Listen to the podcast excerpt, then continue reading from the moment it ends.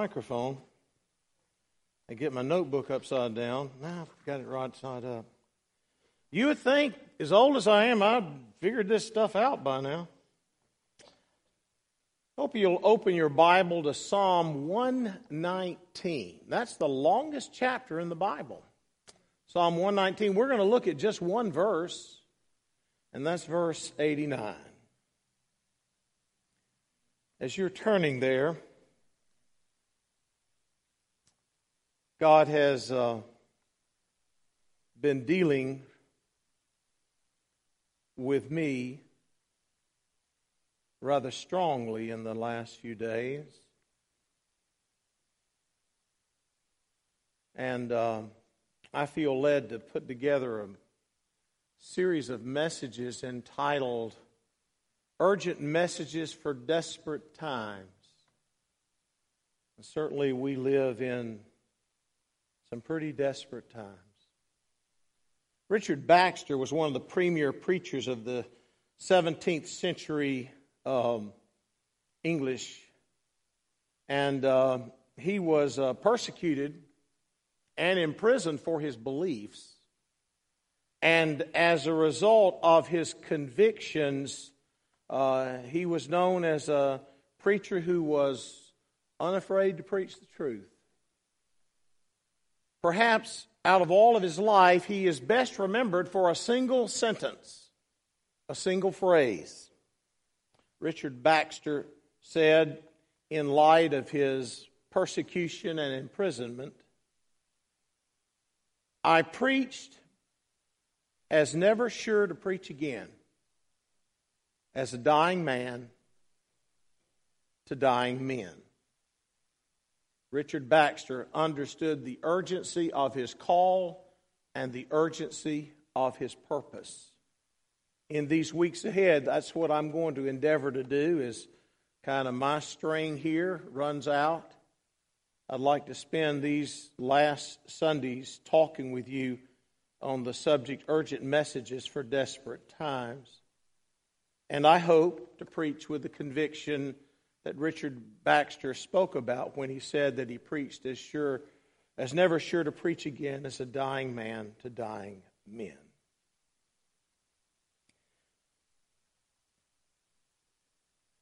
A famous uh, American preacher of today who preaches every Sunday to thousands of people has recently written a book in which he recommends that the modern church unhitch from the Old Testament. Now, this is really not a new concept.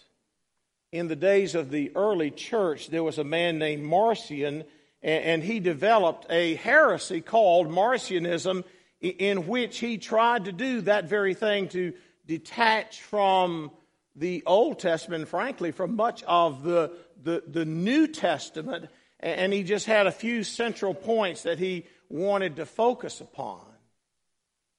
But it struck me when I read a review of this young preacher's book this idea of unhitching from the Old Testament. For decades now, the church in America has been trying to accommodate the world's objections to Christianity, thinking that doing so is the best way to reach the world for Christ. In other words, if the world has objections to Christianity and objections to the Bible, and in particular objections to the Old Testament, let's just ignore those matters and, and let's focus on the things that can bring people together.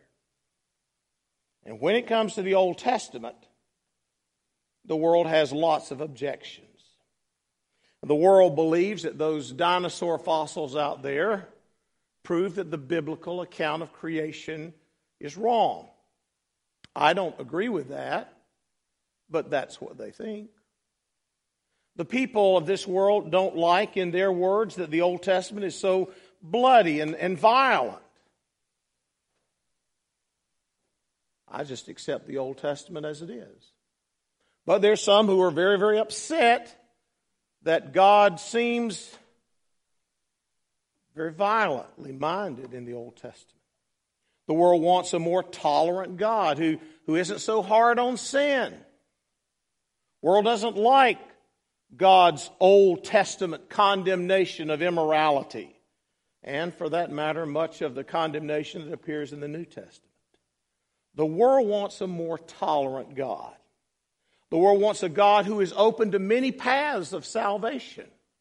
They think it's restrictive to say that salvation is only available in Christ.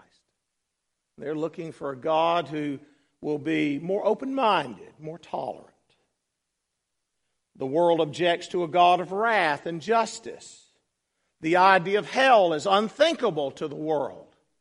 So they'd like to kind of edit that out of the Bible. The world wants a kinder and less demanding version of Christianity, something that you can have a little dose of on Sunday morning and, and set aside and live your life as you choose.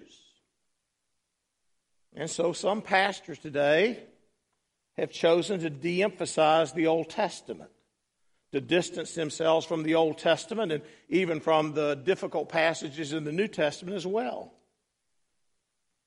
In this day and time, some pastors are seeking to edit and, and recast the Bible to make it more palatable for today's 21st century taste. So they don't talk about the things in the Bible that the world calls objectionable, thinking that in doing so, it will allow them to lead many more people to Christ. The Apostle Paul warned of the dangers of this approach when he said in 2 Timothy chapter 3 and chapter 4, realize this that in the last days difficult times will come for men will be lovers of self lovers of money boastful arrogant revilers disobedient to parents ungrateful unholy unloving irreconcilable malicious gossips without self control, brutal, haters of good, treacherous, reckless, conceited, lovers of pleasure rather than lovers of God, holding to a form of godliness, although they have denied its very power. Avoid such men as these. Paul continues in the following chapter Timothy, I solemnly charge you in the presence of God and of Christ Jesus who is to judge the living and the dead, and by his appearing and his kingdom, preach the word. Now I'm going to chase a rabbit right here. What word was that? You see, in the New Testament, as we read it, the New Testament is being written. And so when Paul was preaching the word and Timothy was preaching the word, they were largely preaching the Old Testament. And Paul said, don't get away from that. Preach the word. Be ready in season and out of season. Reprove, rebuke, exhort with great patience and, un- and instruction. Uh, for the time will come when they will not endure sound doctrine, but wanting to have their ears tickled, wanting to be entertained they will accumulate, they will draw to themselves teachers in accordance with their own desires and will turn away their true their ears from the truth and will turn aside to myths. But you be sober, be serious in all things, endure hardship, do the work of the evangelist, and Timothy, fulfill your ministry. That season, those last days that Paul spoke about to Timothy, I believe we're living in that season. I believe we're living either in the last days, which would mark the return of Jesus Christ.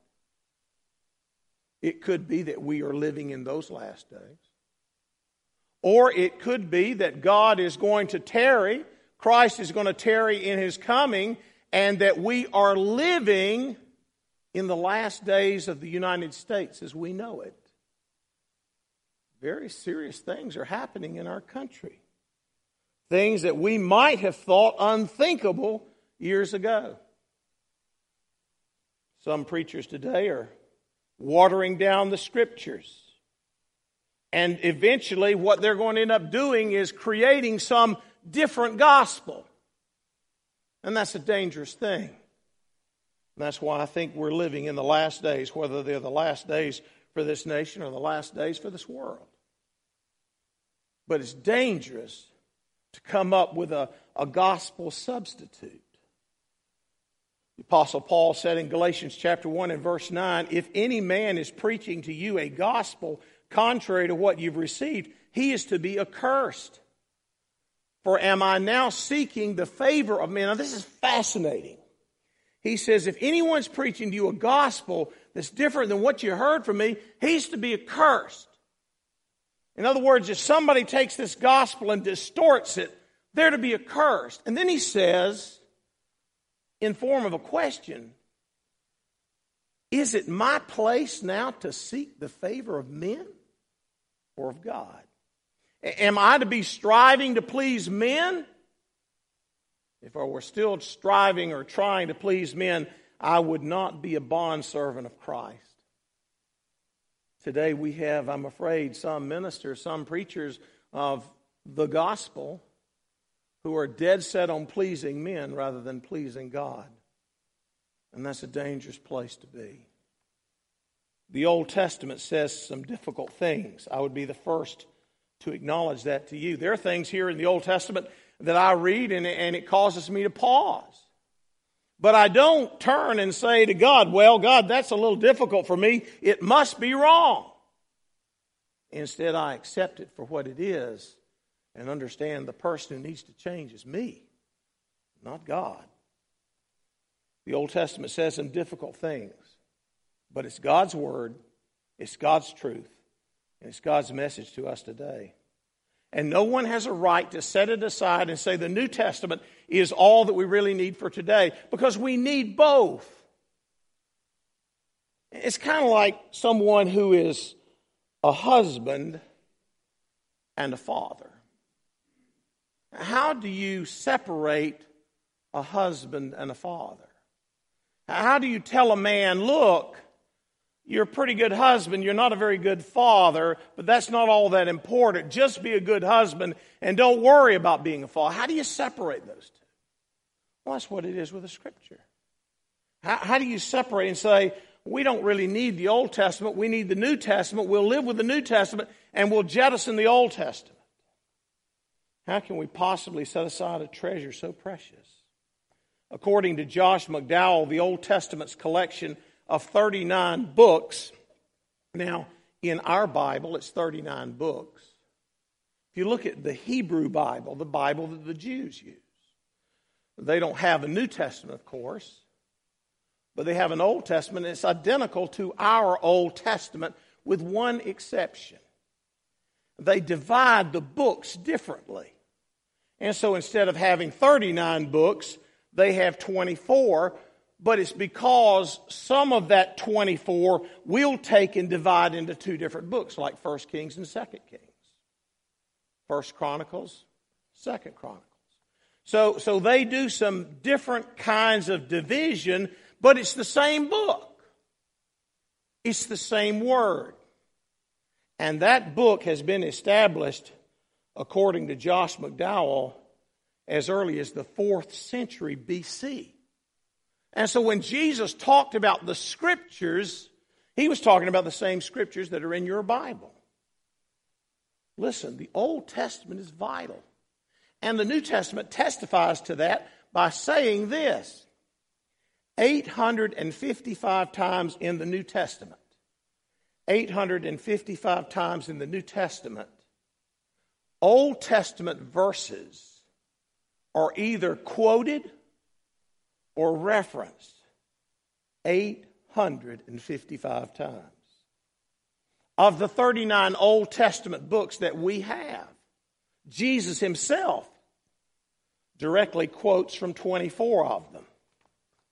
Every Old Testament book is quoted or referenced in the New Testament at some point, except for five books Ezra, Nehemiah, Esther, Ecclesiastes, and the Song of Solomon. The Old Testament was the very scripture, as I said earlier, for the early church and for Jesus himself. And that scripture cannot be abandoned. Floyd Hamilton writes that according to Bible scholar Henry Liddon, think about this 322 messianic prophecies. Those are prophecies that predicted or said something in the Old Testament about Jesus Christ. 322 Old Testament messianic prophecies were fulfilled in the person of Jesus Christ. You can't separate the Old Testament from the New Testament. You can't say we don't need one, we'll live by the other. You need both. Just like a child needs a mom and needs a dad. We dare not try to disciple believers without both the Old Testament and the New Testament. The Bible is God's word to us and for us. The Bible doesn't change, doesn't become outdated. It's never going to be rendered irrelevant. Its truth is never going to fail. And that's why I read at the beginning of our message this morning Psalm 119, verse 89 Forever, O Lord, your word is settled in heaven. It's done. The word that we have is the word of God. There's never going to be a need to add to it. There's never going to be a need to detract from it or take away from it. Isaiah 40, verse 8 the grass withers, the flower fades, but the word of our God stands. How long? Forever. In Matthew chapter 5, verse 17, Jesus himself said, This is Jesus talking. How did Jesus feel about the Old Testament? Well, here's how he felt. He said, Do not think that I came to abolish the law. That's the first five books of the Bible. Or the prophets. I did not come to abolish, but to fulfill. For truly I say to you, until heaven and earth pass away, not the smallest letter or stroke shall pass from the law until all is accomplished. We read in 1 Peter chapter 1 verse 25, the word of the Lord endures forever, and this is the word which was preached what? To you. Listen, the Bible teaches us how to be saved, how to love God, and how to love each other. We need the Old Testament and the New Testament. Those books together form our Bible, and it tells us how to be saved. It also tells us how to, how to love God as we should and how to love each other. The Old Testament, it has been said, is our schoolmaster, our instructor, our tutor to help us see our sin and the need for a Messiah, our need for repentance, and our need for salvation. Now, the New Testament takes the Old Testament prophecies of a coming Messiah, and those prophecies are fulfilled in the person of Jesus Christ, our Lord and our Savior, our Redeemer. Think back to Pentecost as we read in Acts chapter 2, and forgive me for drinking so much water this morning, but the pollen is still in the air. On Pentecost, Simon Peter preached to a crowd in the temple. And you remember, the Holy Spirit had fallen upon the church, and amazing things were happening. And people got up and they accused the disciples of maybe being drunk because they were filled with the Holy Spirit. They were acting unusual and different. And Simon Peter stood up and he began to preach right there. And he preached in a powerful way, and thousands were saved during that sermon, he referenced in his message the Old Testament books of Joel and Psalms, in fact, a, different, a number of different Psalms. 1 Kings, 2 Samuel, Ezekiel, Isaiah, and Deuteronomy. I went and checked. I went through the whole sermon, went back and checked the references, and all those books were referenced by, by Simon Peter. Peter let the Old Testament words do their convicting work under the power of the Holy Spirit. And people cried out in Acts 2.37. And you know what they said? As they heard this sermon from Peter, as he quoted these verses that reverberated in their minds and hearts because they were Jews and they knew those verses were from the Old Testament. And when it got to the end and the Holy Spirit had done his convicting work, they cried out and they said, What? What shall we do? What shall we do? You're talking about us and we stand guilty before God. Where is our hope? What shall we do? And what did Peter say? He said, Repent and put your trust in Christ. Friends, we need the whole Bible. Jesus Christ came to fulfill the Old Testament, not to abolish it. And doing so, that is, in fulfilling the Old Testament, Jesus rendered some of the things in the Old Testament non binding upon us. Let me illustrate to you what I mean. The Old Testament basically has three elements in it there is the moral law. The moral law is illustrated by the Ten Commandments. That is a law that applies to all people at all times. It applies universally. The Ten Commandments are examples of God's moral law, what He expects from us as Gentiles, what He expects from the Jews. And the moral law directs our relationship with God. The first four commandments in the Ten Commandments relate to our relationship with God. The final six commandments relate to our relationship with one another. And the moral law shows us that we're sinners and that we need a Savior, and Jesus is that Savior. It also gives us a guide for how to live a godly life. I mean, you think about it. The Ten Commandments aren't there to punish us or restrict our lives or make our lives miserable. The Ten Commandments are there to show us how to get along with our neighbor. Don't lie to your neighbor. Don't take the life of your neighbor. Don't take from your neighbor. Don't envy your neighbor. Uh, honor your parents. Honor the God given family you have.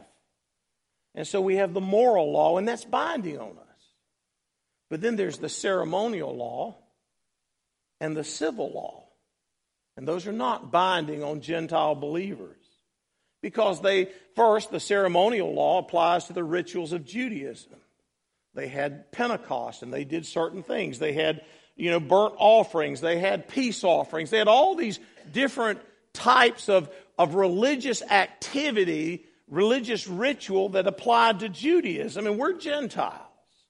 And we're not bound by that ceremonial law. We don't have to go out and, and, and we don't have to celebrate Passover the way the Jews celebrate Passover. Because Christ fulfilled that requirement for us. I'll illustrate in just a moment. And then there's the civil law. The civil law applies to a Jewish government in a Jewish nation. And we live in, in the United States of America. We're Gentiles, and, and we don't have that kind of government. We're not bound to live by the rules of Jewish government. We're not bound to follow a similar a criminal code like the criminal code we read in the Old Testament because we're Gentiles and Christ has fulfilled that requirement for us. We're Americans. And so while the civil law and the ceremonial law are very important for us to understand, we don't, we, we're not bound by them because they were fulfilled in, in Jesus Christ. Now think about it this way. We read about the Passover lamb. We read about uh, the way that, that the Jews exited Egypt and how God sovereignly protected them. We read that, and it's, it's knowledge that we need to gain, it's essential, but, but we no longer sacrifice and eat a Passover lamb. Because Jesus has become our perfect eternal Passover lamb. And, and we celebrate what he accomplished on the cross every time we share in the Lord's Supper, but we don't have to go and have the Passover. We can, we can go and, and some people will have a Seder meal and we can learn from it, but we're not bound to carry that out as some ritual of our faith. Again, because Jesus fulfilled that. Thus, Peter writes in 1 Peter chapter 1 you were not redeemed with perishable things like silver or gold from your futile way of life inherited from your forefathers, but you were redeemed. How? With precious blood. What kind of blood? As of a lamb unblemished and spotless, the blood of Christ. For he was foreknown before the foundation of the world, but has appeared in these last times for the sake of you, who through him are believers in God, who raised him from the dead and gave him glory, so that your faith and hope are in God. Jesus is our Passover lamb. So we don't have to go back and celebrate the Passover as the Jews once did because we have been unbound from that particular tradition. But every word that speaks of the Passover is so valuable because we find that Passover fulfilled in Christ Himself. And so today you have three options before you. Number one, you reject the scriptures. That's what the atheists do. They just reject it altogether. But to do so is to reject God Himself. And for me, that's not an option. It's not an option to reject the scriptures because I think this is a precious and holy book. Well, there's a second option, and that is you can compromise the scripture, and that's what many in the modern church want to try to do today. In other words, you can sift through the Bible and choose what you will accept and choose what you want to reject. But to do so is the most arrogant, self righteous act to say that somehow or another you know better than the God who wrote this book. That I don't need to worry about what I'm reading in Exodus. I don't need to read that because I know what I need. I know what I want. That's proud. That's arrogance. That's saying, look, we know better than God. And that's the danger of saying we're going to unhitch from the Old Testament, that we don't need the Old Testament. The good news is there is a third option. And that third option is this you can trust the Scriptures. You can believe the Word of God. You can tell God, Lord, you know best. I will trust in you. Now, are there things in the Bible I don't understand? Absolutely. But I think if I were to get a little calculator and write down all the verses and then try to ask, you know, now what about this do I not understand? I, I might have about 5% of the Bible that I don't understand. But there's 95% of the Bible that everyone can understand. And I understand it's clear. Am I to reject the 95% because I don't understand the 5%? Of course not. That's bizarre. That's ridiculous. And yet there are people like that. And they say, look, I, you know, there, there's parts I don't, I don't understand, and so I'm just going to cast them aside. What arrogance. Look, I don't understand everything about this book, but I trust it and I believe it and I'll stand on it from cover to cover, from Genesis to Revelation. Because I figure this the God who wrote it is a lot smarter than this guy who's reading it. Amen? And so I trust my God. I trust that He has given me the book I need for my life. Friends, you can choose to believe that all Scripture is true. For the Bible says in Psalm 119, verse 160, Lord, the sum of your word is truth, and every one of your righteous ordinances is everlasting. You can choose to believe that all the Scripture is true, whether you understand it or whether you don't. Number two, you can choose to believe the Scriptures teach us about God and how to love Him. The psalmist writes in Psalm 119, verse 57 The Lord is my portion, the Lord's for me. I have promised to keep your words. I have sought your favor with all my heart. Be gracious to me according to your word. We can believe that the scriptures teach us about God and how we're to love him and how we're to relate to him.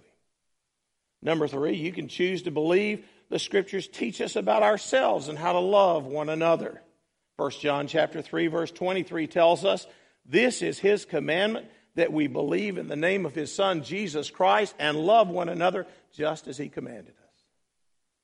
Number 4, you can choose to believe the scriptures reveal that the only way to salvation is Jesus Christ.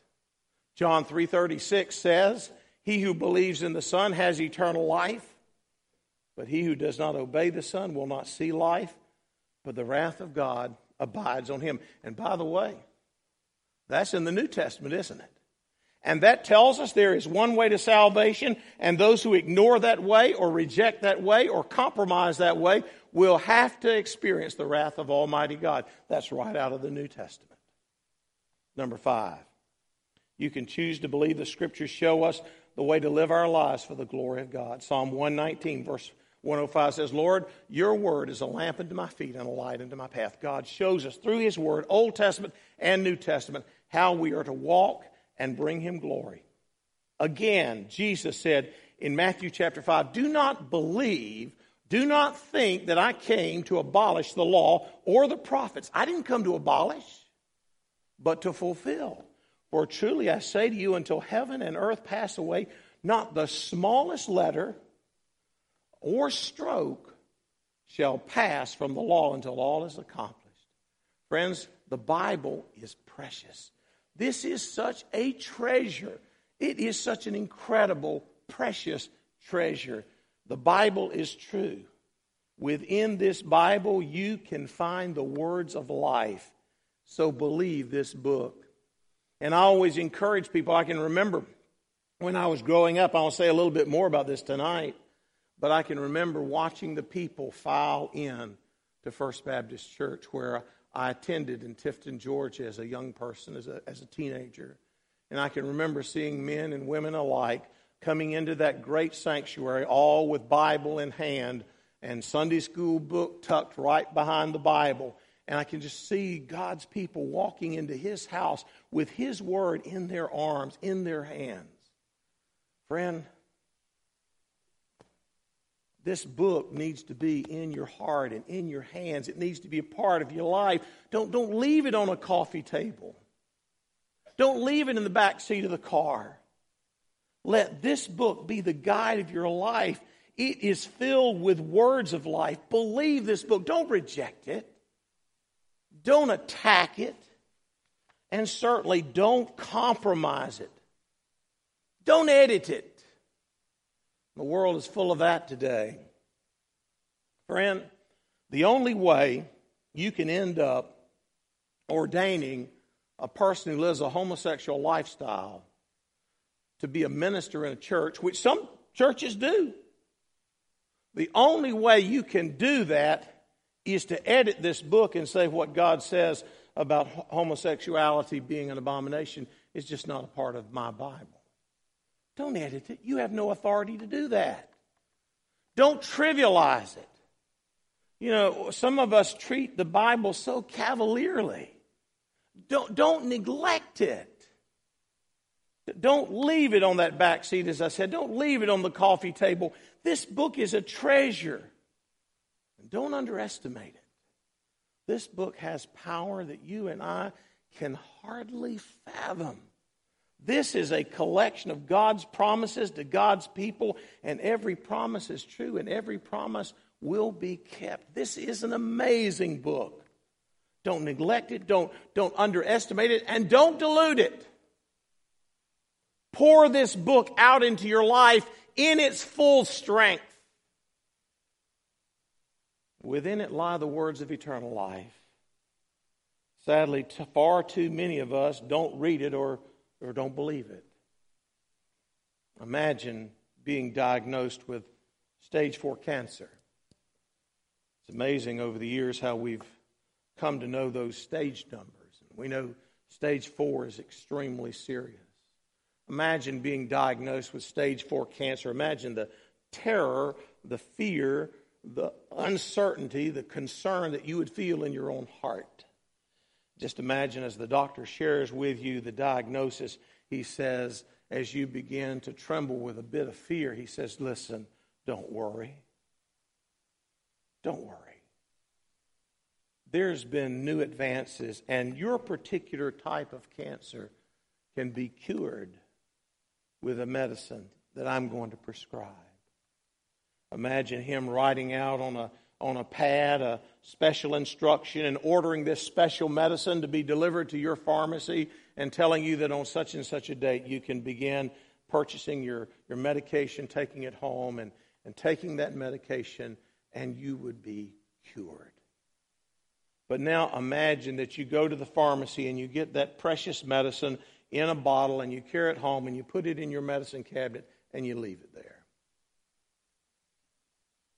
Day one goes by, still in the cabinet. Day two, day three, day four, the disease begins more and more to ravage your body and take you and rob you of life, and yet the life saving medicine's still in the cabinet.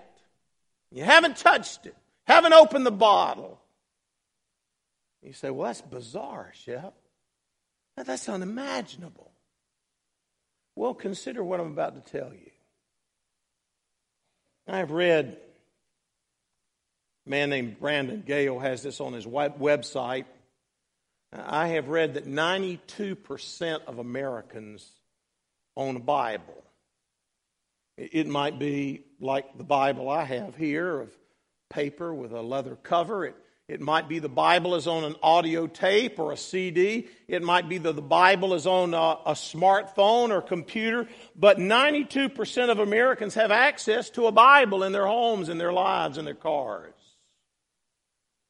But studies show only 31% of Americans at best identify themselves as born again Christians. 92% of us have Bibles, but only 30 something percent, 31% of us are born again believers. And what's even more tragic is 23% of only 23% of those under 30 years of age are born again believers. The medicine is in the medicine cabinet. But the world is dying, won't open the bottle. Talk about tragedy. And that's why I say take this book and pour it into your life in its full strength. Old Testament and New Testament, and every word on every page. For within it lie the words of eternal life. Jesus said in John 3:16, "For God so loved the world that he gave his only begotten son, that whoever believes in him shall not perish but have eternal life." Just this morning as I was making last-minute preparations, I give you all a warning about preaching and trying to do a vacation. It just doesn't work. We got back early Thursday morning. I think we pulled into the house at about 2 o'clock in the morning, Thursday morning. And uh, so I had less time to get ready for today and catch up on some visits and time uh, to get ready for tonight. And so uh, I was working right down to the last minute. And interestingly enough, I ran across a little news story this morning as I came into the office. And I thought to myself, what a contrast. Let me share briefly with you and then we'll close. I'm not going to share all about the article that I read, just simply this. In North Korea, there's a group of people that have an unusual way of going to church. You see, North Korea is a community, it's a country where you are constantly being watched. There are people among the, the, the, the country whose primary uh, job it is or, or role it is to, to report on others. If they see someone praying or reading a Bible or, or worshiping with another group of people, those folks have the duty of reporting back to the state government that so and so is worshiping God. And the next step is to carry those people to a prison where they get re educated by the North Korean government. But it's interesting, this group that has a church meets in a curious place. You see, they are fishermen, and they have their little boats tied next to the river, and they have their Bibles under canvas at the bottom of the boat, and they put their fishing equipment on the top, and they go out into the middle of the river because there there are no cameras, there, there are no microphones. There, there are no spies. They go out into the middle of the river and they pull back the canvas. And rather than fishing, they gather there to read God's Word. What an amazing dedication. Why would anyone go to such extremes and expose themselves to such potential danger to simply read a book? Because this is no ordinary book. This is the book that changes lives. This is the most important book that exists in all of history. This is the most important book that you can find anywhere across the world. There is no book like it. It is literally a living book and you have one in your hands, at home, in your library, on your computer, and it's full of life. And what you need to remember is open the book, the whole book, and experience the salvation available only through faith in Jesus Christ. That's the power of the book you possibly hold in your hands at this very moment. Would you pray with me? Lord, we thank you for your book. We thank you for the Old Testament. The, the fact that every word, as Jesus said, every jot, every tittle will abide. It is an eternal book. It is a book that never becomes obsolete or outdated. It is a book that is eternal in nature and is priceless in value. And it is a book that shows us the way to life eternal in Christ Jesus. Thank you for the Old Testament. Thank you for the New Testament. Thank you for the men and women that gave their lives so that we could freely read it and freely be helped by it. God, help us never to put ourselves in the place of saying what we will read and what we will believe and what we won't read and what we won't believe in your book. Because it's truth. From Genesis to Revelation, it's truth. And it's the most important truth in all the world. God, may we be committed to read it, to live by it, to revere it, to honor it, and to share its precious message of salvation with a lost and dying world. In Jesus' name we pray. Amen. Let's stand and sing together.